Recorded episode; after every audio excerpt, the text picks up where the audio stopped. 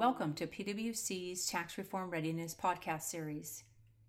This podcast is an excerpt from PwC's Tax Reform Readiness webcast series held on October 3, 2018, covering PwC's quarterly tax accounting webcast. The panelists for the webcast were Rick Levin, a PwC tax partner and our U.S. Tax Accounting Services leader, Jennifer Spang, a PwC tax partner in our National Professional Services practice, and Luke Cerveni, a PwC tax partner, and Tracy Hammond, a PwC tax director, both in our U.S. Tax Accounting Services practice. This excerpt consists of a general discussion among the panelists on accounting for the new GILTI provision. Have a listen. All right, so let's talk about GILTI, uh, our next topic. And, and this one is one where uh, it's been uh, at the center of a lot of discussions around tax reform. Uh, maybe because of its catchy name, maybe because it seems to be impacting more people than we thought, at least at first, with the concept of GILTI. Uh, but there's also been some uh, unique tax accounting issues that have come up that we thought it would be good to, to share with everybody today. So before we do that, I wanted just to do a bit of a refresher around GILTI, not getting too deep into the details, but a couple things just to drive home. Um, it is a complex area. There are a lot of specific issues that you need to address. But one of the things that um, that's interesting about GILTI, it's it's a inclusion that happens at the parent company level, U.S. parent company level, and it's uh, the aggregation of your CFCs or foreign subsidiaries tested income, and to the extent that that amount exceeds uh, some deemed return, which is referred to as QBI, then you have this GILTI inclusion.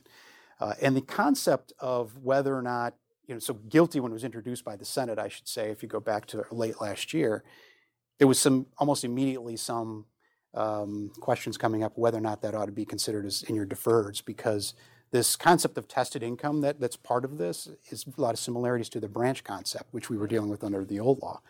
And so um, the FASB came out with a Q&A early in the year, back in February, and kind of set up the policy choice to effectively say you could either treat GILTI as part of your deferreds or you simply treat it as a period cost. To make, it's up to you to make that choice. And since then, I feel like, or probably the facts would back this up, but most people have put this underneath, parked it underneath SAB 118, and haven't quite made the call yet. So still evaluating whether or not they make this policy choice. But I guess, Jen, turning to you, if you were to do this, if somebody's out there thinking about doing this, what does that even look like, the computation itself? Yeah. So it's it's another great one. It's um, not an easy one. Um, obviously, this is uncharted territory in many respects. There's nothing specific in the income tax accounting standard to tell you this is how you should treat this. Um, but you know, there's been a lot of conversation, discussions, as well as discussions with the FASB and um, SEC. So, you know, let's talk about what one alternative would be. Um, and you hit on it with the branch accounting analogy. So there are really two you need to think about the outside basis and the inside basis. So let me start with the inside. When you're thinking about the GILTI model, um, what you're really doing is looking through and into the CFCs or the foreign subsidiaries in order to see if there are temporary differences, deferreds in that foreign jurisdiction, which, when they reverse, will result in an impact on the GILTI inclusion or GILTI tax. Um, and so when you think about it from that perspective, there are really three legs. Um, I guess three legs. I'm told I say three-legged stool here. uh, so one leg we're already dealing with, right? So that's uh, those temporary differences in the foreign jurisdiction. Those exist today. Those are differences in the foreign jurisdiction between book and tax basis. Um, so you've already got that taken care of.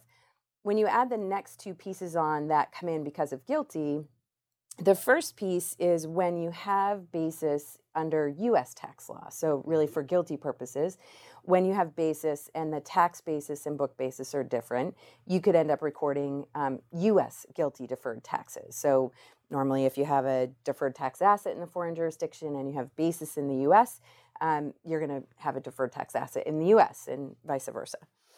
Um, so then that brings you to the final leg, which is the anticipatory or sometimes foregone foreign tax credit. Mm-hmm. Um, and the idea here is that as that temporary difference reverses, um, it will have a future impact or it will have an impact on the future availability of foreign tax credits, either higher or lower. And so that third leg is really recording that that future impact um, for you know again more or less foreign tax credits as a result of that local deferred reversal. Um, importantly, that last one should be just focused on the reversal of the deferreds that exist. It's not like looking at other type of foreign tax credit from other income you might have. Clearly, deferred reversals are only one aspect of a GILTI calculation. So um, when you're recording that impact, it should be based upon the reversals of the deferreds in the local jurisdiction. Gotcha. Okay. You know, you, you make it sound so easy. I, I, don't know what's the problem here. Why are people not, you know, running out and recording uh, GILTI and deferreds?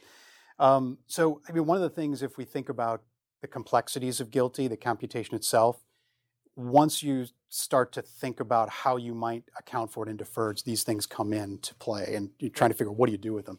So maybe the best thing would for us to to address that would just be hit them one on one, you and I, and we can kind of go through this. So QBI, I talked a little bit about QBI already. You've got this concept of of a deemed return, and your inclusion is going to be over and above that amount. So how would you take that into account, if at all, in yeah. the temp- as a temporary difference? So for QBI, we think it's acceptable to not consider it in the calculation. And, and probably an important level setting aspect here is what we're really trying to do is identify or calculate what is the rate that we're going to apply to those US deferreds. Like, how do we calculate the rate, which is the basis of the income tax accounting model? Um, and so, from our perspective, QBI, it's based on future investments, you know, where you are in your tangible property down the road. So we actually would feel pretty comfortable not including QBI in that calculation. But an alternative would, of course, be to do the opposite. Go ahead and include it. And so if you were including um, QBI in that measurement of your rate, you'd probably be looking at some kind of a graduated rate model. So you'd have to be determining for each of those years what impact QBI was going to have in order to determine what impact it should have on the rate. Now, realistically, most of the situations I've heard about, QBI is not material. Um, you know, so I, I would suspect many companies will decide not to include it, but you know, those are the two alternatives that we've talked about. Certainly would make it a lot easier to right. exclude it. Clearly. Um, so once you then get beyond QBI and you've got your GILTI inclusion. You then, of course, the next step of that computation is your Section 250 deduction. You get a 50% deduction off of that or removal of that income before you get to the taxable amount of GILTI. Uh, how would you take that into account? Just thinking about it seems like a special deduction, or how would you take that into account in your deferreds? Yeah, and that, that's obviously been the crux of the debate. From our perspective, um, just the nature of 250, it's a straight 50% reduction of your rate. Um, it seems to, it makes sense to include that um, in calculating the tax rate. So, simply put, instead of booking your deferreds at 21%, you're booking them at 10.5. Um, the alternative here is that you consider whether you'll get to the 250 deduction mm. because indeed there are um, potential limitations on it if you have NOLs and I know Luke you're going to talk a little bit about this but if you're thinking about NOLs or the interplay of some of the other provisions, they might start to limit your taxable income can limit how much of that 250 deduction you get. So if you felt like you were going to be limited and you chose um, and, and you made that option to consider that in measuring your rate, then you wouldn't take the full 50% deduction. So those are sort of the two parameters. And I should say on both of these questions, um, you know, you talked about the policy choice right. that the FASB, you know, released in their Q and A but after you get through that policy choice, you can see we have a bit of a menu of other of these, choices. Yeah. So each of these decisions should be consistently applied. And so I think that'll be important as companies are determining what model and how they'll follow that just in general. Great. I mean, the, the, the other, the last piece of the computation you actually already touched on briefly already, but the foreign tax credits. So once you've taken your GILTI inclusion after the after the 250 deduction, multiply it by 21 percent and then apply any FTCs. Anything else to add there? Yeah, the, the thing I'd add on this is you have to consider the limitations on your foreign tax credits. So, a simple one to get your head around is we know that statutorily you can only get 80%, you can only get a foreign tax credit for 80% of the foreign taxes you paid. Um, so, that's kind of an obvious limitation, and that should be taken into account when you're thinking about that anticipatory or foregone foreign tax credit that also could come into play, whether you have tested losses or, um, frankly, just the fact that you're only going to pay, let's say, 10 and a half of tax on GILTI. Mm-hmm. Um, so how you think about that should come into your considerations. That should come into the measurement of that, that foregone or anticipatory credit. Gotcha. Okay. I want to go back to something you said earlier because you talked about there were two ways to think about GILTI deferreds inside, which we just talked about. The other one was outside basis differences. So anything to add? that's everyone's favorite topic. Yeah, so I was going to say it is a favorite that. topic. I, I think the short answer here is that outside basis rules haven't changed, right? So you need to record deferred taxes for all of your temporary differences or all of your basis differences. But there are some exceptions, um, and the two that apply here are, you know, one is if you're indefinitely reinvested uh, those earnings in your foreign subsidiary, then you wouldn't record the liability if you were in a book over tax outside basis difference. And then if you're in a tax over book, you wouldn't record that asset unless there was evidence that it would reverse in the foreseeable future. All of that guidance is still the same. So, with everything we've just talked about, you're looking into the CFC and you're capturing, I would say, a piece of your outside basis difference by looking through and into the subsidiary but that leaves you with a residual. You've accounted for a piece of your total, but you need to account for the entire. So when you're thinking about that residual, you both need to identify it, but then you also need to account for it. Accounting for it may be that it's an asset and there's no accounting to be done. Frankly, accounting for it could be that it will only reverse uh, upon liquidation. And there are a lot of other scenarios because of how GILTI will play out in general. So the point is, you just need to know it and you need to, you know, address how you're accounting for it through appropriate disclosures and the like, if nothing is required to be recorded. And certainly can't ignore it. You know, it's you can't ignore it. Yeah, Hope it's that still here. if we if I take on GILTI deferreds on the inside, I should be able to ignore my outside, right? Yeah, not quite, not quite. Um, so, Luke, um, there was a second policy choice Mhm. that I talked about. The first one, people probably familiar with. This one, maybe not so much.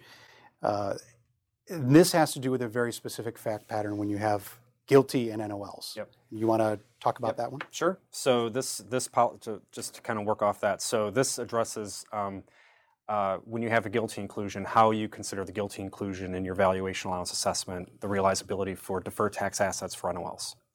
Um, I'll say really quickly here, we, we have a link um, to the through the portal. We have a white paper out on this that we put out in August. If if, if folks out there want to look at this in some more detail or follow along as we go through this, the background here is that questions surfaced on um, you know companies that have GILTI inclusions and NOLs. If you have a situation, a scenario where the GILTI inclusion is utilizing the NOL, however, absent the NOL, um, you still don't have incremental tax because of the 50% GILTI deduction or foreign tax credits. How do you approach the realizability assessment for the NOLs? Because under that scenario, those NOLs might not be pro- providing any incremental cash tax benefit. Um, the, the the answer to that question, I'll say, and then we're going to go through a short example here, is that the there's the FASB agrees there's two acceptable approaches to this, but it is a policy determination. Um, and I'll define these in a minute, but there, there's a tax law ordering approach and there's an incremental ta- cash tax savings approach to assess the realizability of your deferred tax assets for NOLs given your GILTI inclusion position. So if we go through a short example on the next slide, um, th- this is very brief and high level, but it's here to illustrate, you know, the, the basic point. We have a, a company X who's forecasting U.S. taxable income of 500. They have pre-reform NOLs of 500. That that taxable income uh, includes the GILTI inclusion. As you can see in the bottom row of this example, um, the with the company with NOLs without NOLs ultimately pays the same incremental cash tax payable. Um, so it goes back to that question. Well, how do I, you know, how how should we address um, the the fact that that we have NOLs, but they're not providing any incremental cash tax savings. And as I already mentioned, the answer is either approach. Um, so let's talk about each of the approaches if we move to the next slide. So the first approach is the tax law ordering approach, and that is you know simply um, applying your NOLs to your taxable income that in, that is inclusive of your GILTI inclusion. Um, and that's how you approach the valuation allowance assessment for those deferred tax assets for NOLs. Es- essentially, if if, if you look at that, the, the 50% deduction in the foreign tax credits may not even be a factor in that valuation allowance process under uh, the tax law ordering approach. You compare that to the tax, I'm sorry, to the incremental cash tax savings approach, and this is um, a with and without calculation. So you look at what your incremental cash taxes would be with the NOLs and without the NOLs, and you compare the two, and, and what that answer is is essentially how you determine the realizability and the amount of your valuation allowance that you record against the deferred tax asset for your NOLs. Um, there's some factors here, as you can see on the slide, to consider. I want to emphasize this is an accounting policy election. Um, so companies have to do the assessment and make the determination of which approach that they're going to follow and then follow it consistently. Um, and, and, there's a variety of factors to be thinking about um, as you go through that process. Certainly, if we think about the ETR, I'll say that the incremental cash tax savings approach will likely have less volatility on the ETR. Um, but with that will come a process whereby which, you know, a, a with and without process, you know, some scheduling is going to have to be evidenced um, each period to ascertain um, and, and, evidence the amount of valuation allowance um, that needs to be recorded. Um, I'll say that, uh, as I mentioned, it's it's an accounting policy. You know, there, there's likely going to have to be some work, so companies are going to have to go through that and, and make sure that they get that. It's a bit of a trade-off at the end. I mean, yeah. you either do you take some of that volatility out, but then take on this more complex computation exactly. at the end. Exactly. Okay, I do have one more question for you. Jen talked about Section 250 when we were going back and forth on the measurement of GILTI deferreds. Yep. You also mentioned it should there be some consistency in the two different approaches? There should be consistency. So if if you are under a deferred tax model for GILTI, um, it would seem counterintuitive. I think Jen was alluding to this when when she was going through that. If if you're applying if you're applying a deferred tax model and you're under the ordering approach, it would seem likely incons- it would be counterintuitive to be including the 250 deduction um, in your deferred accounting mm-hmm. if you're applying the ordering approach and it's not a factor. So that's something companies should be thinking about, make sure they're connecting the dots between um, those those policies. Yeah, maybe somewhat of an obvious point, but still important to remember. Yep. yep. Okay. Thank you for listening to this podcast. If you would like more information about this topic, please email the participants. Their email addresses can be found in the description of this episode. Thank you.